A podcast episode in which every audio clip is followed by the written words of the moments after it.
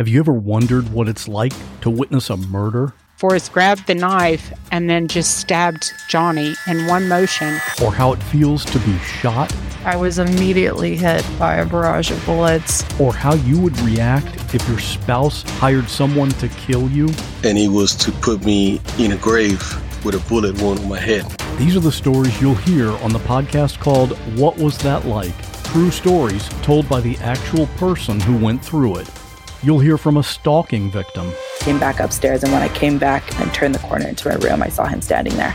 You'll hear from a man who was kidnapped and tortured. I would do anything, say anything, to simply get away. And you'll hear actual 911 calls. Take a deep Oh my God! Take a deep breath. Oh my God! Take a deep Oh my God! Real people in unreal situations. Search for What Was That Like on any podcast app or at whatwasthatlike.com.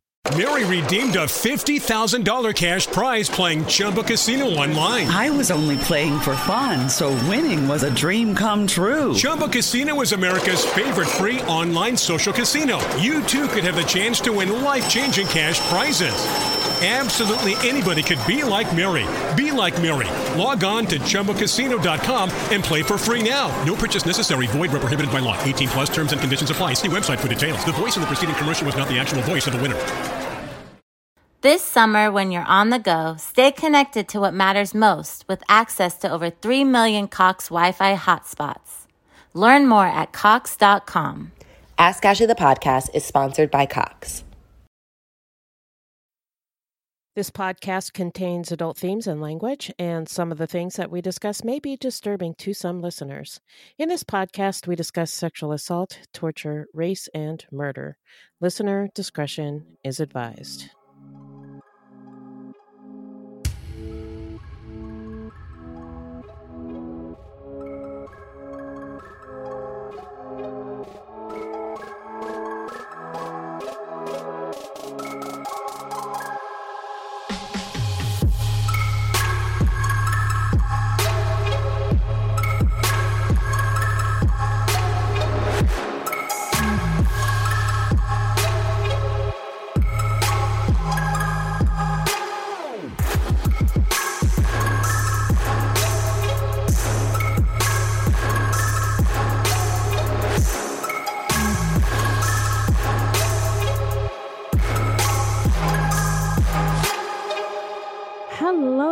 Everybody, and welcome to Fruit Loops Season 3, Episode 10. Thank you so much, so, so much for listening.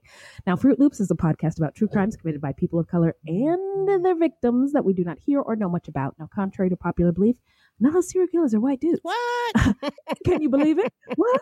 Uh, yes, there are many well documented cases of serial killers of color, and Fruit Loops is a podcast all about them. We will take deep dives into the fascinating lives and crimes of serial killers and true crimes committed by people of color and the victims that the media and entertainment commonly leave out because the news is racist.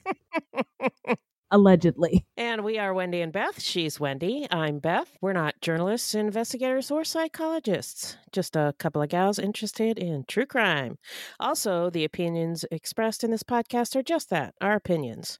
Please send any questions or comments to fruitloopspod at gmail.com or leave us a voicemail at 602-935-6294 and we may feature it on a future episode Ooh. also our website is fruitloopspod.com our facebook page is fruitloopspod and our discussion group is fruitloopspod discussion on facebook we are also on twitter and instagram at fruitloopspod and if you're not on facebook you can join the discussion on Twitter or Instagram by using the hashtag Fruit Loops Pod Discussion.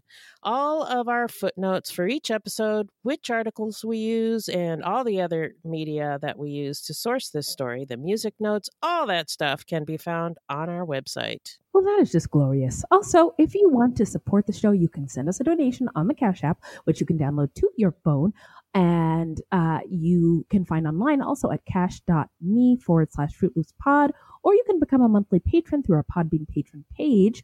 We also have some merch. That's right. Mom, you still haven't bought a mug for sale on our website.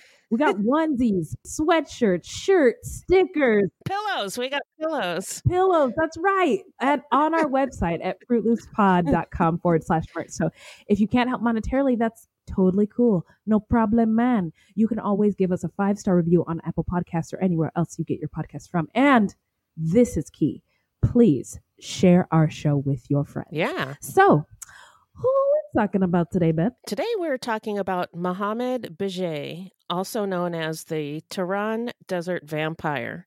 He was an Iranian serial killer who killed at least 16 boys and two adults.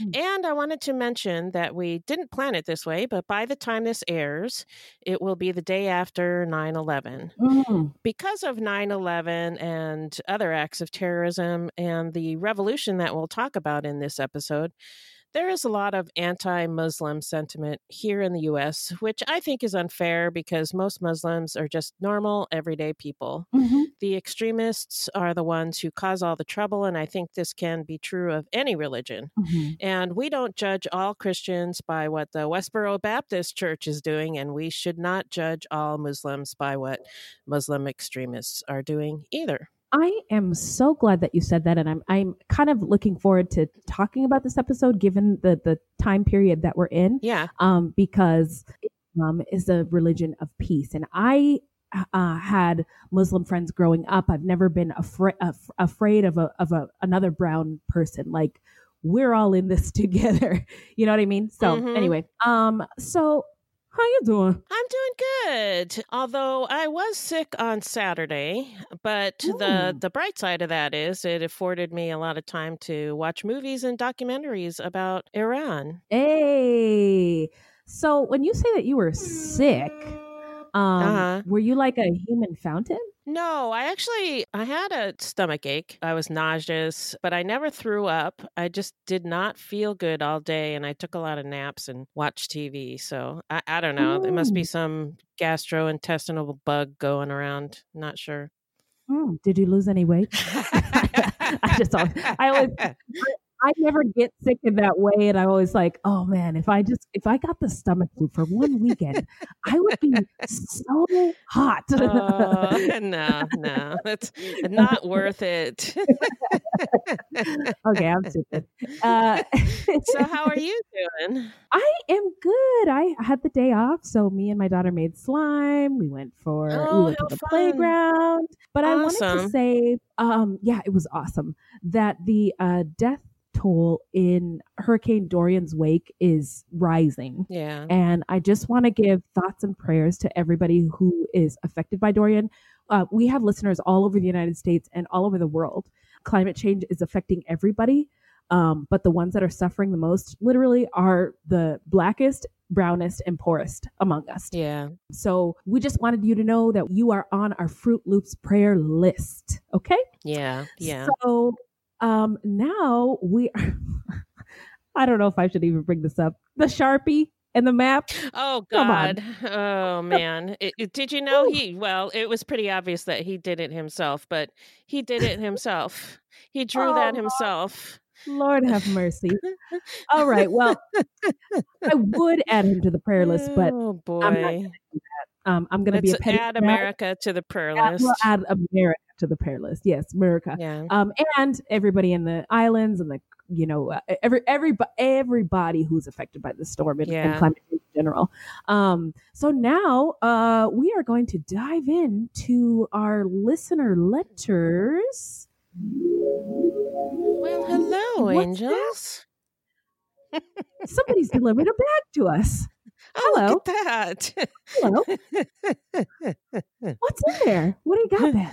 I got a review from Debill7 on Apple Podcasts who said they are funny and great coverage of the crime. So thank you, Debill7. Mm. Yes. And I also wanted to give a big shout out to our Pod Squad and our Facebook discussion group. I wanted to say thank you so much for constantly bringing subjects to our attention, for interacting with us, and entertaining us with funny memes. So, hip hop air horns to you all and to DeBill7. Mm-hmm. Yes. Yes, indeedy. So I'm not on, I don't fucks with Facebook. So that's Beth's bag. But um, we also are getting um, a lot of activity and correspondence and engagement on um, Instagram and Twitter. So keep it up, y'all. We're, oh, we out Yeah. here. We, here. we see you. We see you, boots. uh, so I wanted to also read another Apple Podcast review, um, and it was titled "One of My Favorite Serial Killer Podcasts." Hi, y'all. I've been listening to y'all for a while now and still can't believe that this is the first POC podcast that I've heard of. Y'all do a great job, and part of that is because of how well y'all click. Hey, I love you, Beth. Yeah, y'all make too. me laugh and inform me as well. Keep up the great work. I hope y'all reach your goals for this and more. Love, Cherise. Um, so Cherise, hip hop air horns to you, ma'am. Yes. Yeah, that's so nice. deserve all of them. Thank you. It's very kind. Um, uh, another Apple Podcast review we got. Uh, great show was the title of the review. Said funny and informative show. I love the research that they do. I also love the segment that tells you what to do to protect yourself, and that was from B Pearson. So Oh, uh, awesome. hip hop air hunts to all of you and to all of our patrons. Thank you all so much for supporting us. Yeah. Um, we couldn't do this without you. Absolutely. So uh, now we are going to take a quick break, and then we're going to dive into the story when we come back. Hi, friends. I'm Alicia. I'm Stacy. We make Trashy Divorces. It's a good podcast about bad relationships. Every week, we take two different stories of trashy divorces throughout time. The rich, the powerful, the famous behaving badly. So, so badly. Tune in every Sunday to get your trashy divorces fix. It's trash candy for your ears.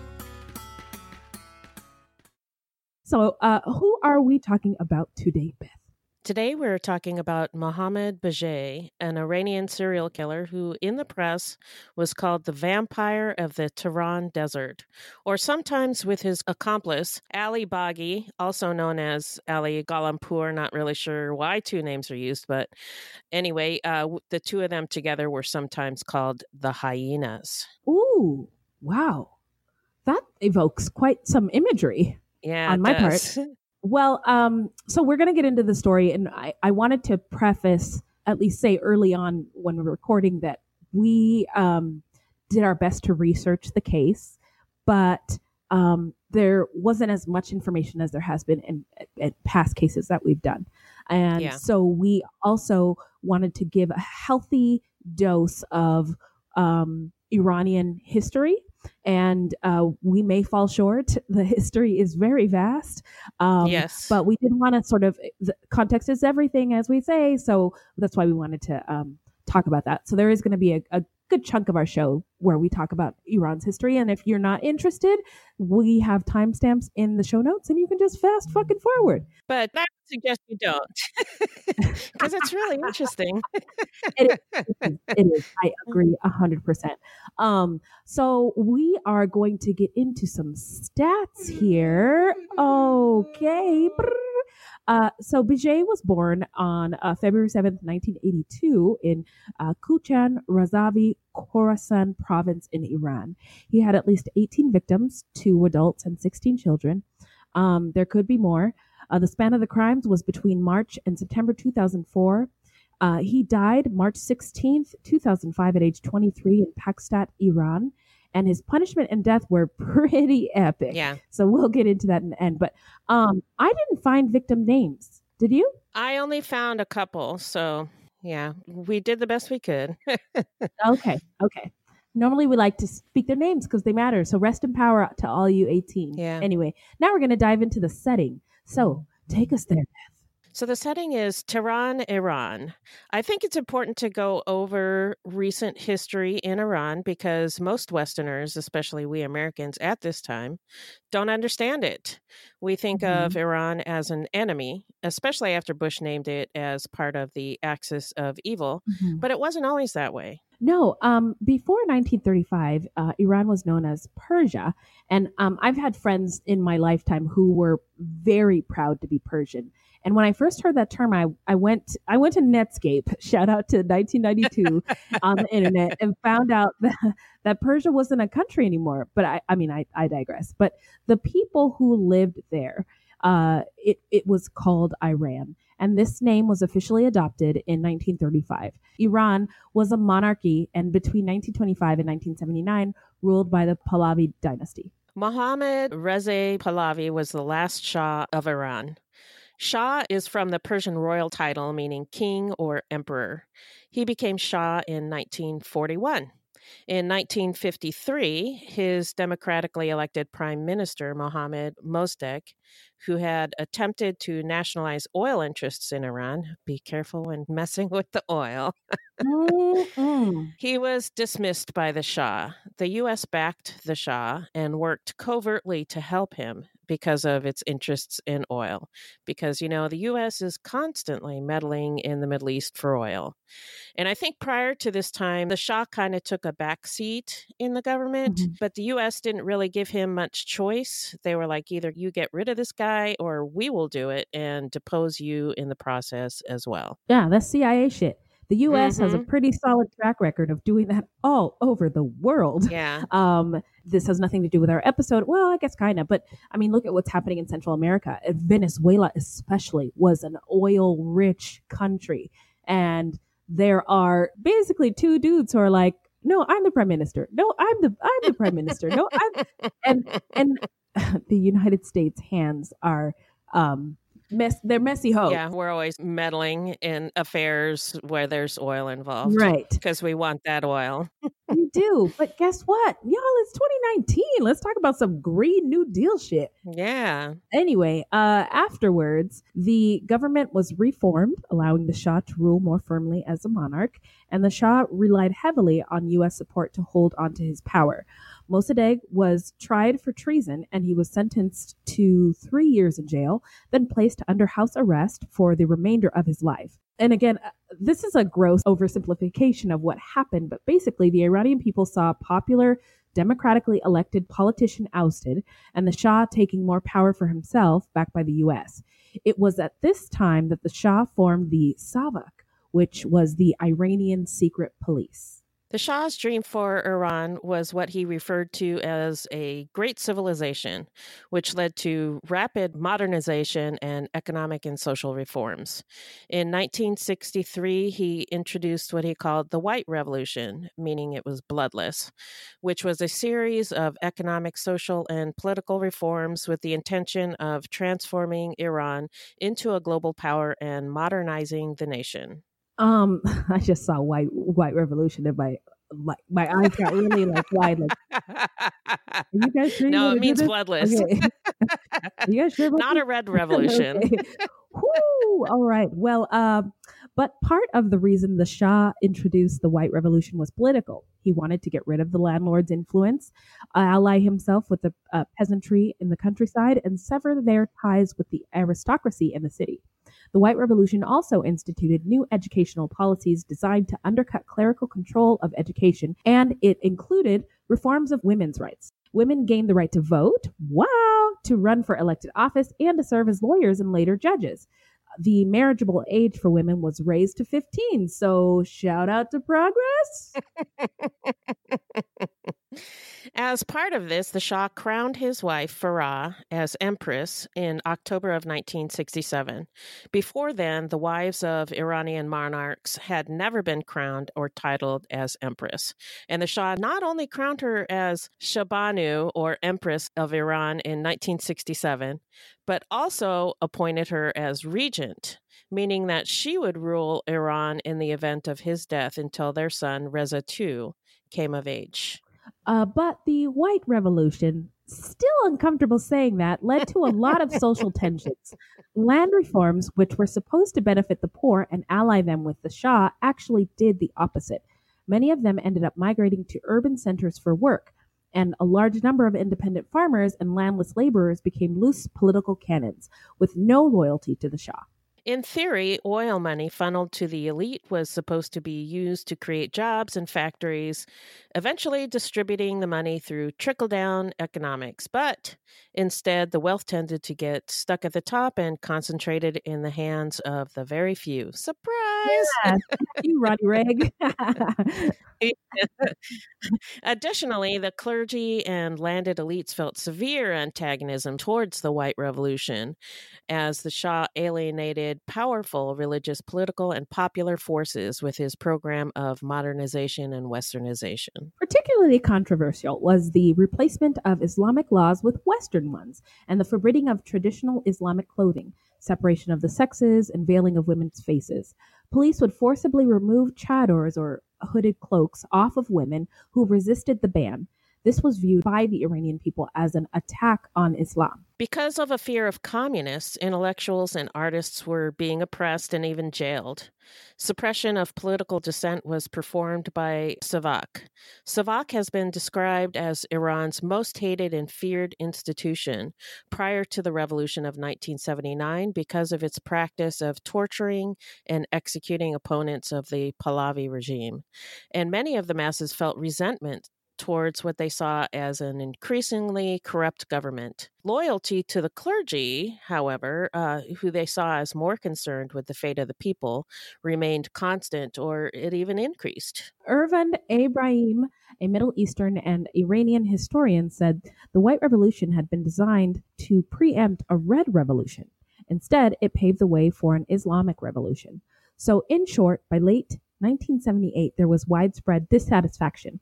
Later, the Shah's son, Reza II, who apparently lives in Maryland, by the way, also BT Dubs. One of my favorite shows on Bravo is Shahs of Sunset. And my favorite podcast about all the shows on Bravo is Watch What Crappens. Have you heard of it? No. well, I've heard of Watch What Crappens, but not Shahs of Sunset. I haven't heard of that one. Oh, well, watch what crap. I don't. I, I basically don't have time to be caught up on all the shows on Bravo. There's just too much good stuff. But I can listen to these dudes' podcasts. They're two. They're two gay guys, and they are so funny. And they do impressions of the cast. And like the impression that stands out the most is like one of the characters is Reza, and he's like, "That's so Persian." Anyway, I. so whenever you see Reza, you you think of that. I, I'm, I'm sorry, but anyway, you have to go check them out. It's a great podcast. Uh, so anyway, uh, so there was speculation that his parents spent too much time concerned about what the West thought and not enough on what their own people thought, and that there was too much secrecy and oppression. This was coupled with the rising popularity of Ruhollah Khomeini, a clergyman who had become an outspoken political enemy of the Shah. He was living in exile because of his opposition to the Shah and his call for the Shah's overthrow. People of all different professions and economic status began to see him as a figure to rally behind. The Iranian Revolution in 1979 began as a series of protests, some of which turned into riots. There was great anti Western sentiment, and quote unquote Western and government symbols such as cinemas, bars, state owned banks, and police stations were set on fire. People killed during these riots were called martyrs by Khomeini. Uh, what's really interesting is that the leftists who did not envision a theocracy aligned with the religious extremists because of the oppression they experienced under the Shah. The Shah could see the writing on the wall, and he had cancer. So he left the country with his family. Khomeini returned to Iran in March of 1979. A referendum to replace the monarchy with an Islamic republic passed, and Khomeini was named the Grand Ayatollah Ruhollah Khomeini, or Supreme Leader. Although the Shah was backed by the U.S., the U.S. did not want to admit him into the country, although he did have relatives living there because they didn't want to piss off the Iranian people. So he was shuffled around to different countries until October of 1979 when President Carter, peanut, peanut this, peanut pants, peanut shirt, peanut, you know, peanut, peanut, peanut, Mr. Peanut, Mr. Peanut, agreed to allow him to enter the U.S. for treatment of an advanced malignant lymphoma. His decision was humanitarian, not political, but once that happened, people in Iran became enraged at what they thought was the U.S. conspiring with the Shah. Yeah, and the U.S. did not have a good record.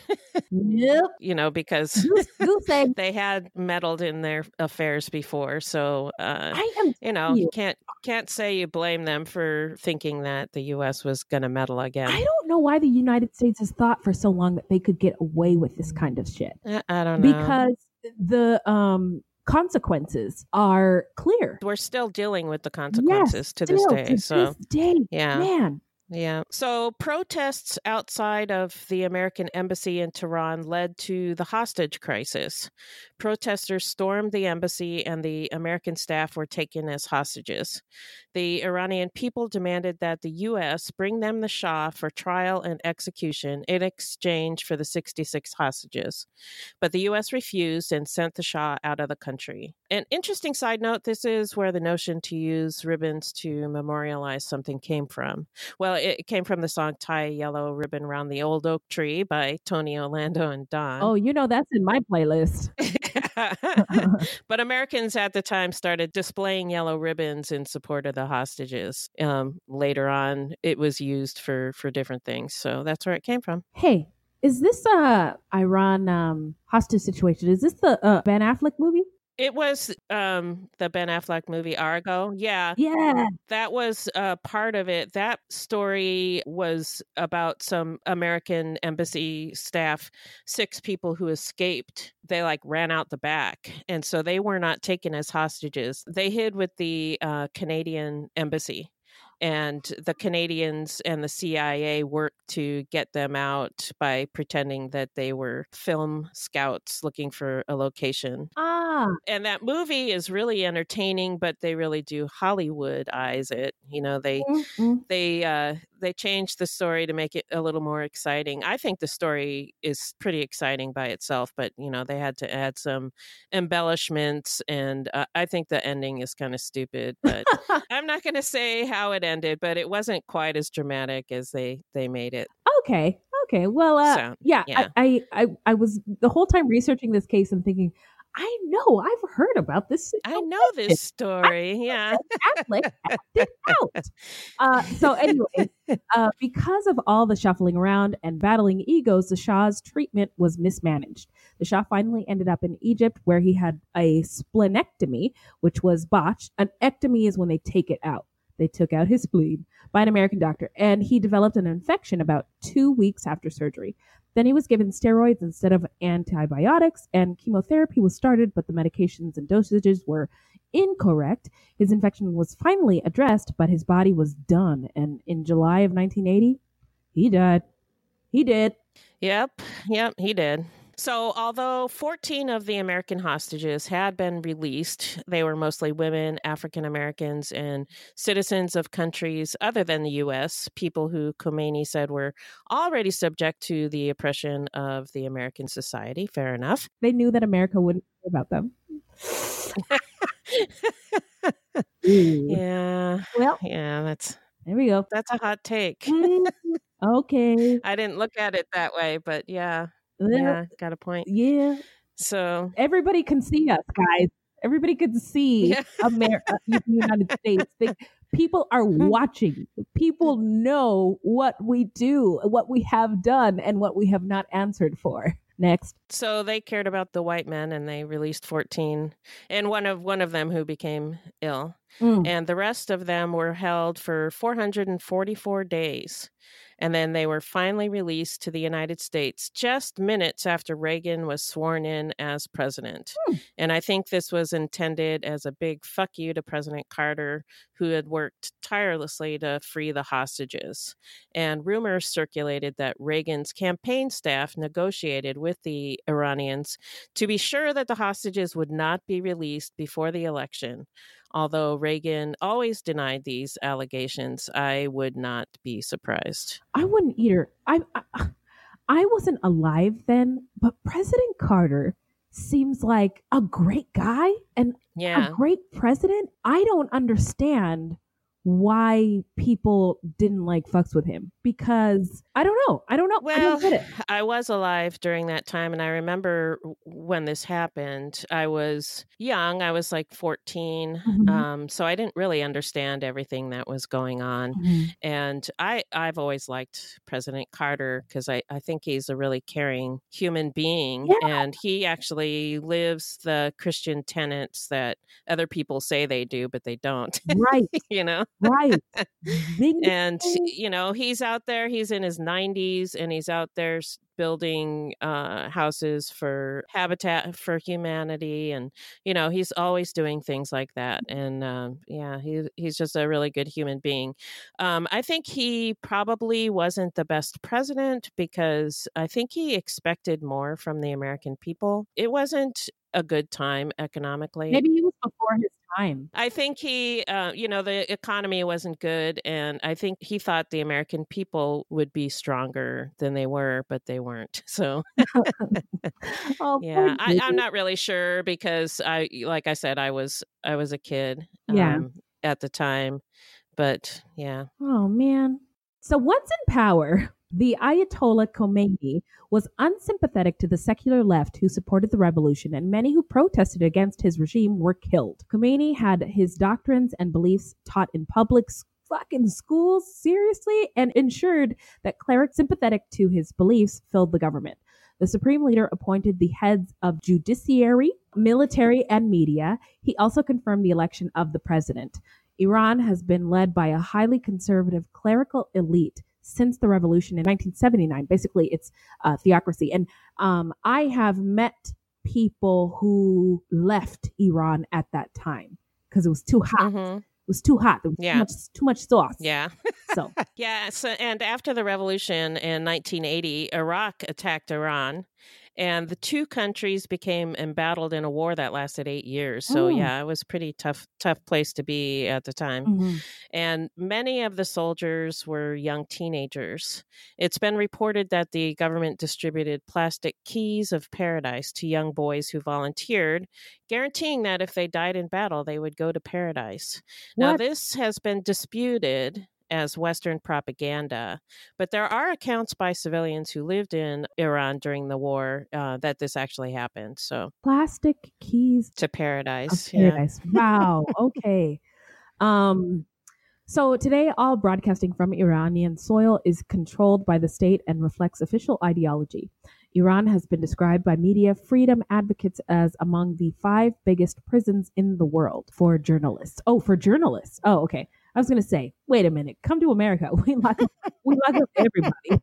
Uh, Reporters Without Borders says journalists are constantly exposed to intimidation, arbitrary arrest, and long jail sentences imposed by revolutionary courts at the end of unfair trials. And I also wanted to point out two people. There's a dude in the NBA who is from Iran, and I think he's like a seven footer, and he can't go back to his home country. Be- uh, Yeah, they'll parents- probably kill yeah, him. his parents have been arrested. He's very outspoken about the Iranian government. Um, there's a podcast that I listen to called Ethnically, Ethnically Ambiguous with uh, Anna Hosnieh. She's Iranian and her co-host is uh, Syrian, I think. Um, but she talks about how sometimes, she, like, she's a comedian and she's a feminist and she says whatever the fuck she wants, which is really funny.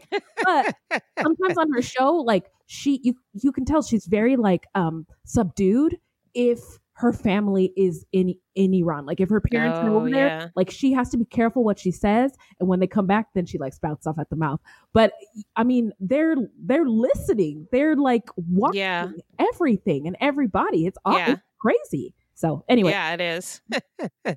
so I, I I watched when I was sick. I watched a movie called Death and the Judge. Uh-huh. It's about a judge in Iran who's given out about four thousand death sentences. Whoa! And they filmmakers Sir. follow him around. and I was really surprised to see that women in the country hold positions of power. Hmm. There were women working in the courtroom, and in one scene there was a female attorney, and the judge's daughter is a doctor. Hmm. Um, but Now, a word from our sponsor, BetterHelp. How we care for our minds affects how we experience life, so it's important to invest time and care into keeping them healthy. There are plenty of ways to support a healthy brain, like learning a new language or taking power naps, but there's also BetterHelp online therapy. Now, we are huge advocates for mental health here at Oh, Fruit yeah. Loops HQ. Oh, yes. And we have both used therapy throughout our lives, including BetterHelp, and especially in these past several years to help us deal with challenging times, Mhm. challenging thoughts. Feelings and experiences. Amen. Yes. And uh, now I had a recent, you know, conversation with my therapist. She was saying sometimes it's just good to talk and get some perspective. You don't have to go to a therapist just because stuff is wrong. So Right, right. And BetterHelp is online therapy that offers video, phone, and even live chat only therapy sessions. So you don't have to see anyone on camera if you don't want to. And some people get really anxious about that. So Oh, yes. And it is much more affordable than in person therapy. And you can be matched with a therapist in under 48 hours. Our listeners get 10% off their first month at betterhelp.com slash fruit. That's better, H-E-L-P dot com slash fruit. Today's episode is brought to you by Best Fiends. It was a night like any other. We just finished a live show of the podcast at Madison Square Garden. It was nice to see Megan and Harry. You know, so nice of them to come. then we told the pilot, hey, gas up the PJ. We out of here. Wait, gas up the PJ? Megan and Harry? Just go with it, okay? Okay, okay. So, Wendy, we gassed up the PJ, and then what? Well, while we were on the PJ, that's private jet for regular folks. I was wondering. We, we were up in the clouds, scoring some quality time with Best Fiends. It was incredible. And the good news is, I'm on level 393. Right on. yes, it sounds incredible, but if your mm-hmm. head's in the clouds like Wendy in an imaginary private jet with Megan and Harry, or your feet are firmly planted on the ground at work or in line at the grocery store, one thing is true Best Fiends is just plain fun. Mm, it is true. Now, Best Fiends is a free to download mobile puzzle game with thousands of exciting levels for new adventures and challenges every time you play. There are dozens of unique fiends to collect, so you can customize your team of fiends to defeat the menacing slugs. I'm sorry, I was just looking at this funny text from Harry. Anyway, power up your favorite fiends to new levels for even more powerful skills and watch them transform as they get stronger. With offline play, Wendy's favorite, you'll Mhm. never be stranded without fun, even if you lose your internet connection. Download your favorite getaway, Best Fiends, for free today on the App Store or Google Play. You'll even get $5 worth of in game rewards when you reach level 5. That's friends without the R, Best Fiends. The filmmaker is Iranian, and I don't know how much of that is propaganda, you know. Mhm. Uh, it's hard to say. Yeah. But uh, it was really interesting. It was in, I think, Farsi Oh. with English subtitles. Mhm. Um, but it was fascinating. And, and the judge was actually really charming. Oh, Yeah. but he's killed 4,000 people. Yeah, yeah. It's a really charming guy for killing 4,000 people. No biggie. it's I think it's on Amazon Prime. So Mm. Oh, we'll have to check it out. and as you mentioned, uh, uh, people in Iran watch television, and it's the leading medium in Iran. Uh, Mm. there is a state-run broadcasting network, uh, and there is a ban on satellite equipment, but foreign networks are widely watched, Mhm. although there is often deliberate interference from within Iran. Mm. Yeah, it uh, it's hot there. It's hot there. Yeah. Anyway, uh, so authorities also routinely block or filter what they consider objectionable websites. But Iranians use virtual private networks. Hey, shout out to VPNs or other. Hey, get at us. There's a VPN sponsor there on the podcast network. You know where to find us. And other methods uh, to circumvent this, and social media platforms and messaging services are popular. Iran is currently in the process of creating a standalone domestic intranet. And if any of this information makes you go, what? And you want to do a little more research, check out our footnotes. I included a link to some photos from Iran prior to the 1979 revolution, and and they're they're pretty whack. Pretty whack. Um, so, so Shahs of Sunset is my introduction to Iran, and uh, it's like it's like um, the Real Housewives mixed with the Kardashians on Bravo, and um, there Is it real? yes, yeah. There, well, I mean, it's just- not like a comedy. It's real people. it's a it's a it's a reality show about um like first generation um Iranian kids. So Oh, okay, not, okay. they're not kids. They're they're like millennials with like Right. They do like colonics on on Saturday or on Friday, and, God. then they, they like get wasted and like get in fights with each other, and they're like sleeping with each other, and they're all getting in fights. But it's really, really entertaining. Um, it's one of those reality shows you can just like turn your brain off. But um, right. there was one scene where they were all having a dinner, and a lot of their all basically all of their parents came from Iran in 1970 something. Um, and then they were born here. And there was one girl who was like, Iran is great. Iran is so like liberal and, and forward thinking. And then everybody at the table was like, bitch, are you crazy? I, and again, I am I only know about Iran from that show and from doing research from this episode. So please don't at me because I'm not educated enough. But I was just thinking, like, there might be a lot of people who are like, "What Iran?" Um, and so check out our links, but also check out Shahs of Sunset. Okay. Anyway,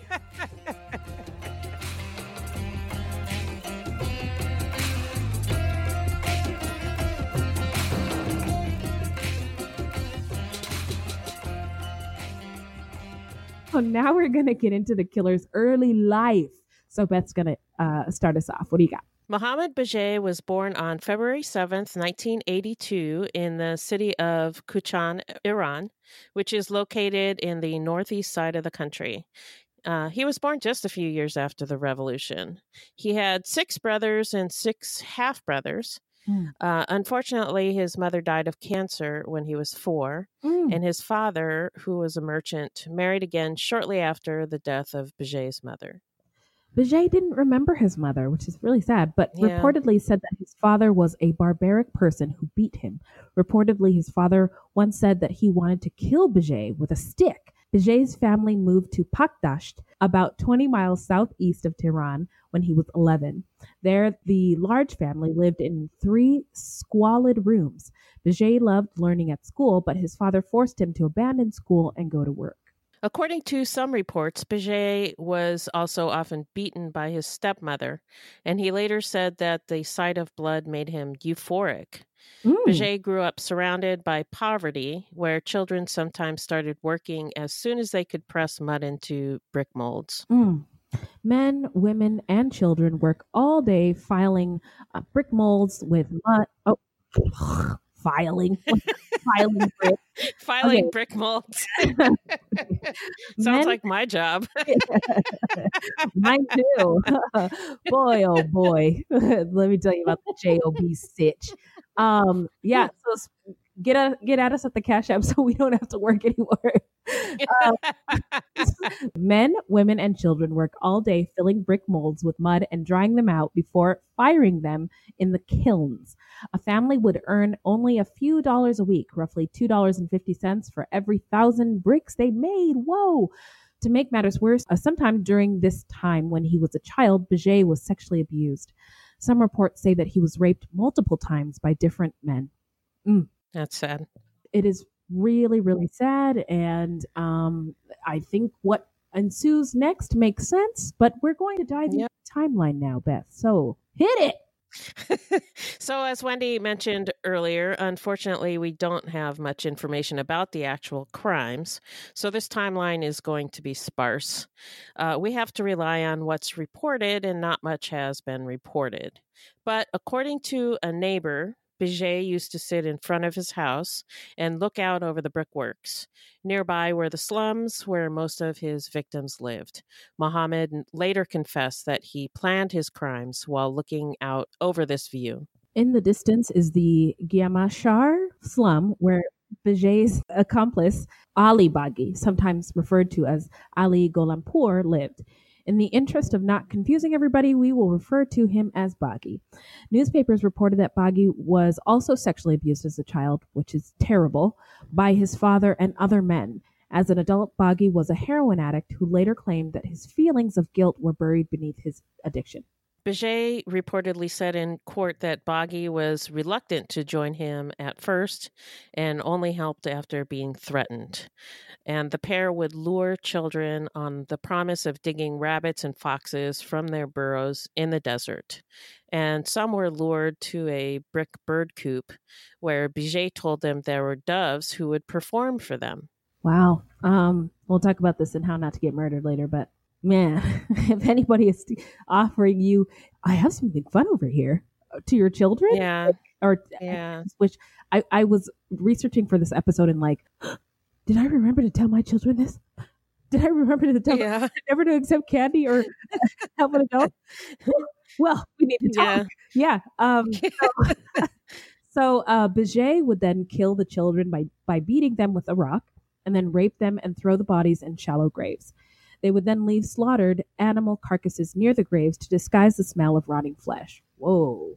Which is pretty smart, actually. Yeah. Gross, but smart. Uh huh. Mm-hmm. Many victims were the children of Afghans whose families did not report them missing for fear of deportation. Mm. Others were ethnic Kurds, a minority group that is often discriminated against, particularly after the 1979 revolution. Wow. So these families were silenced even though they were like super suffering, missing their Right. babies. Right. Um, Pakdasht inhabitants said they were not afforded the full protection of the law because of their poverty and ethnicity. Local people said the police failed to investigate strenuously enough. Biget was at one point held for several months and then released. And then after this release, he killed seven more times. Well, there you go. Yeah. Do we know why he was arrested? No. Okay. Bummer. But if you know, get at us. Reportedly, the crimes came to light after three children in Pakdasht went out to play football and never returned home. Kevan Khosravi was 12, and his two friends were playing outside when Beget tricked them into going with him by using a story about hunting for animals. He took them into the desert and killed them. When police caught him, Beget was said to be watching children swimming in a canal.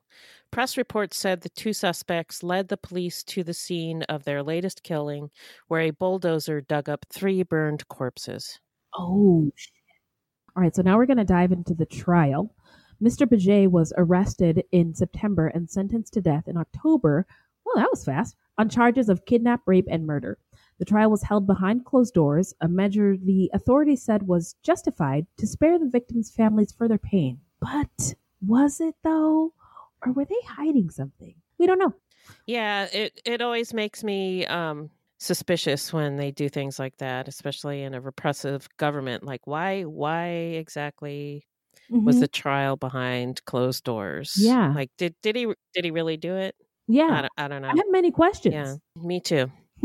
Apparently, in Iran, victims or victims' families decide the convict's fate and can ask for the death penalty or blood money, which in Islamic law is financial compensation paid to the victim or heirs of a victim in the case of murder, bodily harm, or property damage. Four of the families accepted blood money for the crimes instead of demanding the death penalty. And then asked if he was sorry for the crimes, Beget reportedly shook his head with indifference. So this is fucking awful. Um, I am like picturing somebody do that in the face of doing something so awful to such innocent people, and this pisses me off. Yeah, but you know, this is this is a report and and did this happen during the trial? Is this really true? I don't know. This is Mm. what's been reported. Probably sold a lot of papers though, if even if if it's true. Oh yeah. Yeah. So, um, was sentenced to one death sentence for each murder he confessed to, and a hundred lashes of the whip for the rapes. His accomplice Ali Baghi uh, slash Gholampour was 24, and he was acquitted of involvement in the murders, but was convicted of taking part in some of the kidnappings, to which he confessed. He was sentenced to 15 years in prison and a hundred lashes.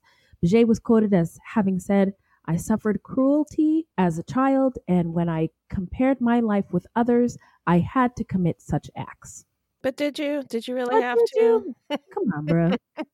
uh, so now we're going to get into where are they now? So hit it, Beth. In Iran, most death sentences are carried out shortly after they are passed. Typically, the condemned are hanged early in the morning. Particularly notorious criminals are sometimes executed in public at the site of their crime, and this criminal was notorious. Mm-hmm. Public ex- executions are rare in Iran, except as punishment for heinous crimes which have triggered public outrage, and if a court decides that the offensive deeply affected public sentiment. The government justifies them as setting an example to the population. On March 16, 2005, in Pakdasht, Iran, the town near the desert area where the killings occurred, in front of a crowd of about 5,000, Bejay's shirt was removed and he was handcuffed to an iron post, then given 100 lashes from different judicial officials. He fell to the ground more than once during the punishment, but did not cry out. Did you see the pictures of his back? Yeah. Yeah, awful. Many in the crowd, some of them other family members of the victims, repeatedly tried to approach Bejay, but were prevented by riot police. Scuffles continued for at least half an hour, but the brother of one of the victims managed to get past security and stab Bejay, which to me is super epic. Like, yeah, uh, isn't that every? I mean, very, very dramatic. Very yeah, dramatic. But if you're in, if you're, if you're one of these kids surviving family members, I mean, shout I mean shout out to whoever did that. I, I'm just saying. The large angry crowd pelted him with stones and scuffled with police. The mother of another boy Bejay had killed was brought up, and she slapped his face several times and cursed him while putting a blue nylon rope noose around his neck. Mm. As the spectators chanted, Death to Bejay, he was hoisted by the neck about 10 meters in the air with a crane until he died. And hanging by a crane is a common form of execution in Iran. Um, it does not involve a swift death, like if you are dropped, Mhm. um, because the prisoner's neck is not broken. Oh, wow. That is intense. Yeah. Oh, man. All right, let me take a breath here. Uh, to cries of God is great and make him spin so he will suffer more. Mr. Bejay was lifted high into the air, dying slow death by strangulation. That is usual in public executions in Iran. Some people burst into tears, crying out the names of their injured children. Some shouted, Shame on you, Bejay. After about 20 minutes, the body was lowered and the doctor confirmed that Bejay was dead. 20 minutes. That's a long time. Yeah. Many of the people in Pakdasht supported the hanging because they believe that public executions reduce crime and that Bijay deserved more than death. Others believe that public hangings only promote more violence. A man in the crowd was quoted saying, Many criminals have been hanged, but offenses have never reduced. It's an ugly scene that a human being is hanged even if he has committed many crimes. Revenge is not the solution. Iranian reformists say public executions hurt the country's international image and reflect badly on Islam. Holding a photograph of his murdered nine year old son, Mohammad Nouri, an Afghan refugee, thanked Iran for administering justice to Bijay. Today's execution will reduce my suffering. I am satisfied with the Islamic Republic of Iran and the Iranian people, he said. Hmm. But uh, Fauzel Shamsi, 35, also an Afghan, said she would have preferred blood money to the death penalty to compensate for the death of her son, Nimatola, who was 12, who was working full time in an oven making factory at the time of his disappearance. We had to sell all of our things while we spent eight or nine months searching for our son, she said. And that was an aspect of a missing child that I hadn't considered, like the expense Yeah. That it would take to um, try to retrieve Try to find your, Find your child. Yeah. Yeah. Yeah. And I'm not really sure um, why she didn't get blood money. Um, that also wasn't clear to me um, uh, because it said four families accepted blood money, but maybe because she was an Afghan, she couldn't Oh, take the blood money. I, I don't know. I don't Yep. know.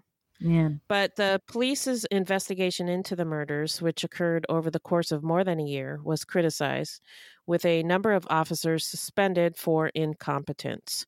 The case also prompted a debate about the city slums and the subculture of poverty, drug addiction, and crime there. Mm. After Begay was caught, the rooms where his family lived were deserted. The panes of glass in the doors were broken by angry neighbors. The brickworks nearby were shut down, and the owner was sent to prison on vague charges connected to the case. Oh my God. Yeah, not really sure exactly what happened there, but Mm. yeah. I wonder if he was involved.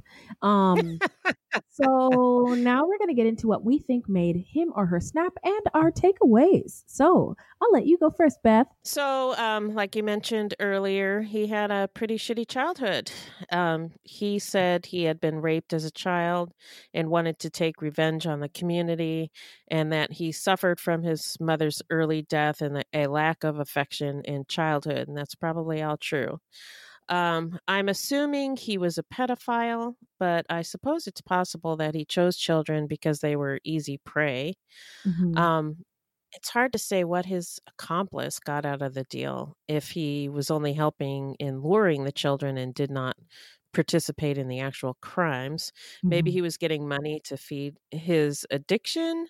Uh, Hmm. but how did they come to this arrangement and why? I mean, there's so many questions I have. Yeah, we always wonder that. story. How did yeah. together and like? How did they find each other? yeah, and and if if one wasn't participating in the crimes, why was he participating in the kidnappings? I don't know. It's all weird. Mhm. Um, and like you said, this was a really difficult one to research because all of the articles that we read focused on the execution Mhm. and uh, talked a lot about the execution and not much on the crimes. Mhm. And the story takes place in a country with a repressive government, so there there really just wasn't a lot of information out there. Yeah. Um, I- I second everything that you said, Beth. Um, I just wanted to add, I, I, I believe hurt people hurt other people, and I feel really Yeah. terrible for the child that Bajet and his accomplice were. I feel even worse for the, um, was it twelve kids that he raped and murdered? Sixteen, Or 16. 16. at least. Yeah. yeah. yeah, at least young boys. And that's it. I, I just can't, I just can't with people who hurt kids. It like, yeah. I, I, my kids are so small and, uh, I, I love my kids. I don't like other kids. But you don't want them to get hurt. I don't want them to get hurt. Okay. So just No, the, just, yeah. and, and, and I, Yeah, that's the I worry about every minute of every day. And so I don't, I, I just can't imagine. So anyway, Yeah, I don't really like the stories where they hurt children. I, I think this one was tolerable because we didn't have a lot of details. yeah, we Yeah. didn't have a lot of details, so I, I was able to tolerate it, but I can't with stories about hurt kids too. Yeah. It's, oh, yeah. So this was a toughie. yeah.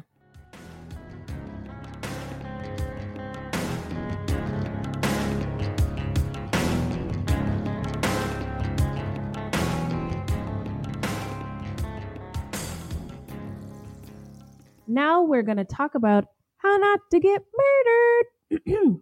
so, if you love true crime and you don't want to die, here's a tip for you. This segment is not intended to be victim blaming. We thought of this segment because I read somewhere that a lot of people listen to true crime because they want to know what they can do to be safer. But this is not meant to blame the victims, it's just learning from other people's mistakes. And sometimes we have no suggestions for a particular episode and we'll just offer up generic tips. So, um, these tips come from an article that I found on, I think, Better Homes and Gardens, and I uh, will link it up in the show notes. But basically, this this uh, PhD dude was like, the stranger who grabs a child and takes off with her in his car may rivet parents to the national news, but it's not the norm. Most children are victimized by someone they know, and most of the time, those unfortunate children are targeted by sexual predators who are intent on physical and emotional abuse. Predators put themselves in places where they know they're going to have proximity to kids. Besides the fact that the majority are males, child sexual predators don't fit a particular mold.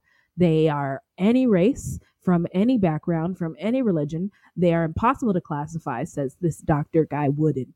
Um, they uh, represent cro- a cross section of the American population landscape rich, poor, PhDs, illiterate, R. Kelly professionals to laborers and the uh, unemployed to corporate executives. Most abductions involve deception through well known lures that still work to this day. They've worked since the beginning of time, which is terrible. Yeah. The most brutal, brutal acts against children began with free candy, the offer of a modeling contract, or a picture of a fluffy little kitten. Wooden has determined the following to be the most lethal, and this is what we need to be telling our kids. So they'll use the lost pet lure.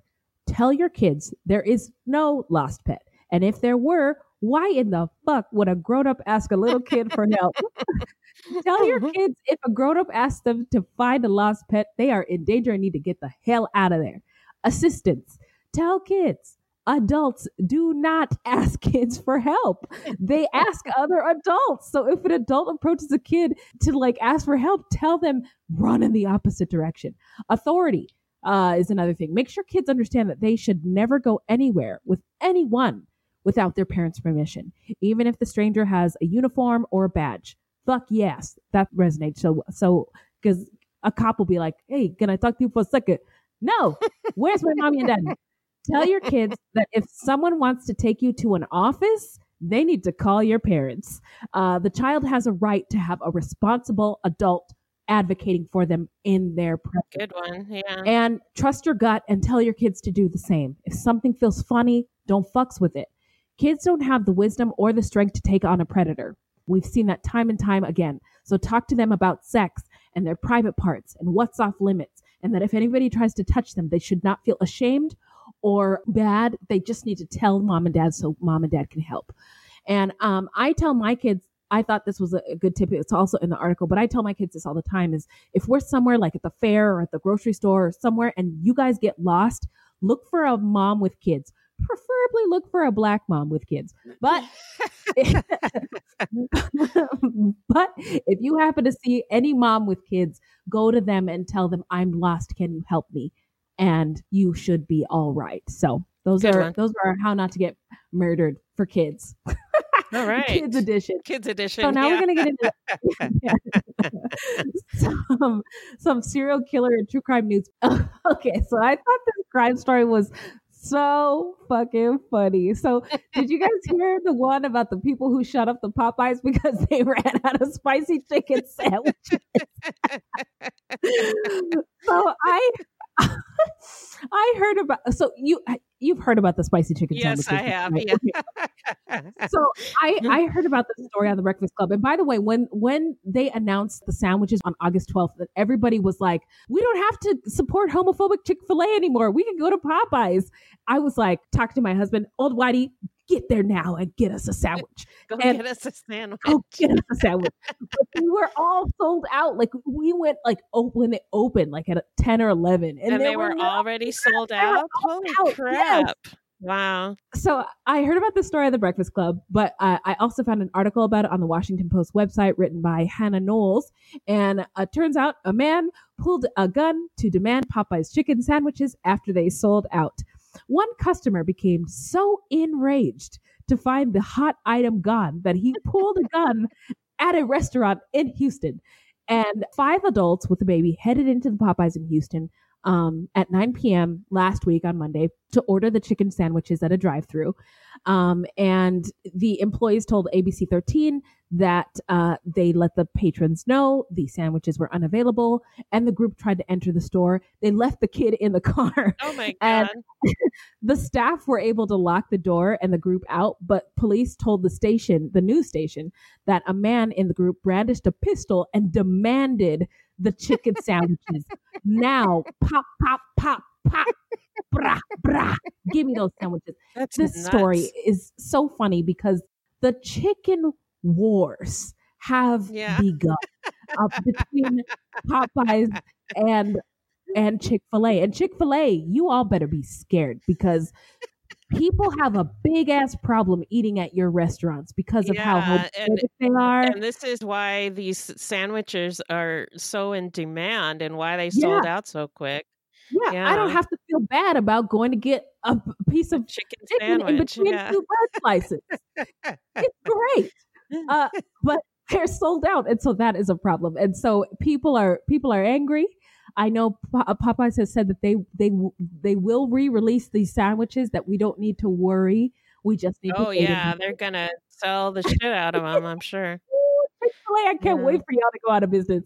Anyway, uh, out, out here in these streets not open on Sundays. What the fuck are you guys doing? Anyway, uh, so now uh, that Popeyes is in the game, I'm happy to say that Chick fil A can get the fuck out of here. And that is my news. Good So- news. So now we are going to get into some shout outs. Any content by people of color, about people of color, any marginalized groups, or any true crime goodies. So I can't wait to hear what you have to share, Beth. So this is this might seem like a weird shout out, but there's a really interesting series on Amazon Prime called Tony Robinson's Crime and Punishment about how our legal system evolved. And uh, why is that weird? Well, Tony Robinson's a white dude and he's British. Huh. Okay. Tell me more. He was on a British show called Blackadder with Stephen Fry, Hugh Laurie, and Rowan Atkinson, among others. Mm. So a Okay. bunch of white dudes, uh, Mhm. although Stephen Fry is gay. But Okay. but anyway, the series is about the British legal system, which our legal system is based on. And I bring it up in this episode because the laws started out as eye for an eye type laws, similar Oh. to some of the current laws in Iran, uh, Mhm. based on religious belief. Um, there's a lot of information in the series that I did not know. For example, before the 18th century, there was no prison system. Huh? There were jails, Okay. but they were strictly for holding prisoners either before court or before they were executed. What? Yeah. Once a prisoner had his or her day in court and they were convicted, they were either executed or punished fairly quickly. And the punishments for minor crimes usually involved humiliation, like being put in stocks. For other crimes, the punishments were severe, like in this case with the, the lashes, whipping, um, and usually involved some type of torture and humiliation. Um, there was branding, cutting off of body parts, stuff like that. Um, so they they would not get jail time. They would just you know be tortured. Wow. Super fun, yeah. Oh, So yes. anyway, that's that is interesting. really interesting and informative. I think there's four episodes. It's really oh, good. thank you, thank you, thank you. I will be checking it out. Yeah, I know how you like torture. Uh, it's my favorite. Uh, you know how I, I I I follow the hashtag traumatic um, injury or um, Uh-huh. sur- I follow a lot of surgeons on Instagram and they post videos of their surgeries. Woo! right. I'm always like to my kids or my husband, "Do you guys want to see something gross?" they always say no. They're like, no. yeah, I'll pass on that grass. yeah. yep. Anyway, that's awesome. I also have one more shout out, and this is for the movie Persepolis. Huh? Who? Persepolis. It's a an animated film based on a graphic novel uh, by Marjane Satrapi. Uh-huh. It's about the author's life in pre and post revolutionary Iran. So it's a it's a true story. It's her her Oh. story. Oh, wow. It's in French with English subtitles, which I know can be challenging, but it's really really worth it. It's a, such a good movie. Oh. Um and it it's it makes you understand what happened um, like before the revolution, why the revolution happened, um, after the revolution, and you know the Mhm. people in the story are just they're just people. You know they're human Yeah. beings, Yeah. and uh, it's available for about three dollars on Amazon Prime and Vudu. So totally watch it. Ooh, turns out that's within my budget. Yes. Uh, so, uh, Beth, where can the people find us? Our website is fruitloopspod.com. Our Facebook page is Fruit Loops Pod, and our discussion group is Fruit Loops Pod Discussion on Facebook. We are also on Twitter and Instagram at Fruit Loops Pod, and links to our sources will be in our footnotes. If you want to support the show, you can send us a donation on the Cash App, which you can download to your phone or you can find online at cash.me forward slash dollar sign Fruit Loops Pod, or you can become a monthly patron through our Podbean patron page. This will help us pay for things like our website and pod hosting. There's no minimum and no commitment. Even a dollar would help. We also have merch on our website at fruitloopspod.com forward slash merch. Hey, I know there's a lot of babies being born now, so get you some onesies. so, this is a weekly podcast, and new episodes drop every Thursday. So, until next time, look alive, guys. It's crazy out there.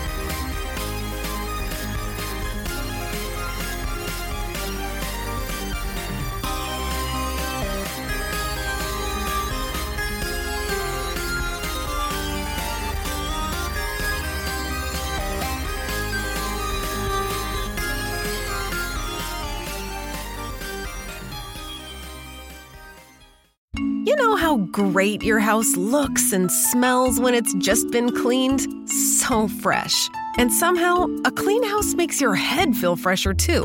With a housekeeper from Care, you can reset your house and your head as often as you like for less than you think. Find a great housekeeper, set a schedule that works for you, and check cleaning off your to do list so you can put your mind to other, more fun things. Get the housekeeping help you need at care.com. Hello, this is Dr. Grande, the host of True Crime Psychology and Personality. On my podcast, I explore and explain the pathology behind some of the most horrendous crimes and those who commit them. We discuss topics like narcissism, psychopathy, sociopathy, and antisocial personality disorder from a scientifically informed perspective. What is a narcissist? How do you spot a sociopath? What signs can you look for to protect yourself from these dangerous personalities? It's not just about the stories, but also the science and psychology behind them. So if you're interested in true crime or mental health, I'd encourage you to give my show a listen wherever you get podcasts. Hello, this is Gary Chahot welcoming you to check out the French History Podcast. Our main show covers the history of France from the first humans until present. If you liked Mike Duncan's The History of Rome and wanted a similar program covering the land of beauty, culture, and love, we are exactly that. We also host world renowned scholars who have delivered guest episodes on their specialties, including 18th century pirates, revolutionary booksellers in 20th century Paris, the special friendship between the Marquis de Lafayette and Thomas Jefferson, and numerous others. Learn what you love and listen to the French History Podcast today.